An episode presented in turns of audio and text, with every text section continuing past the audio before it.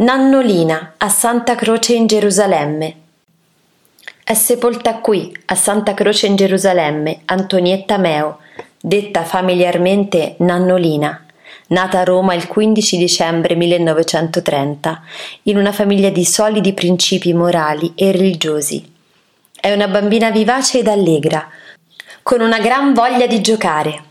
Un giorno si fa male sbattendo il ginocchio su un sasso nel giardino dell'asilo il dolore non passa.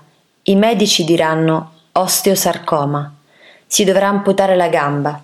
Una lunga via crucis negli ospedali fino alla morte, fra atroci dolore, nel luglio 1937, a soli sei anni e mezzo.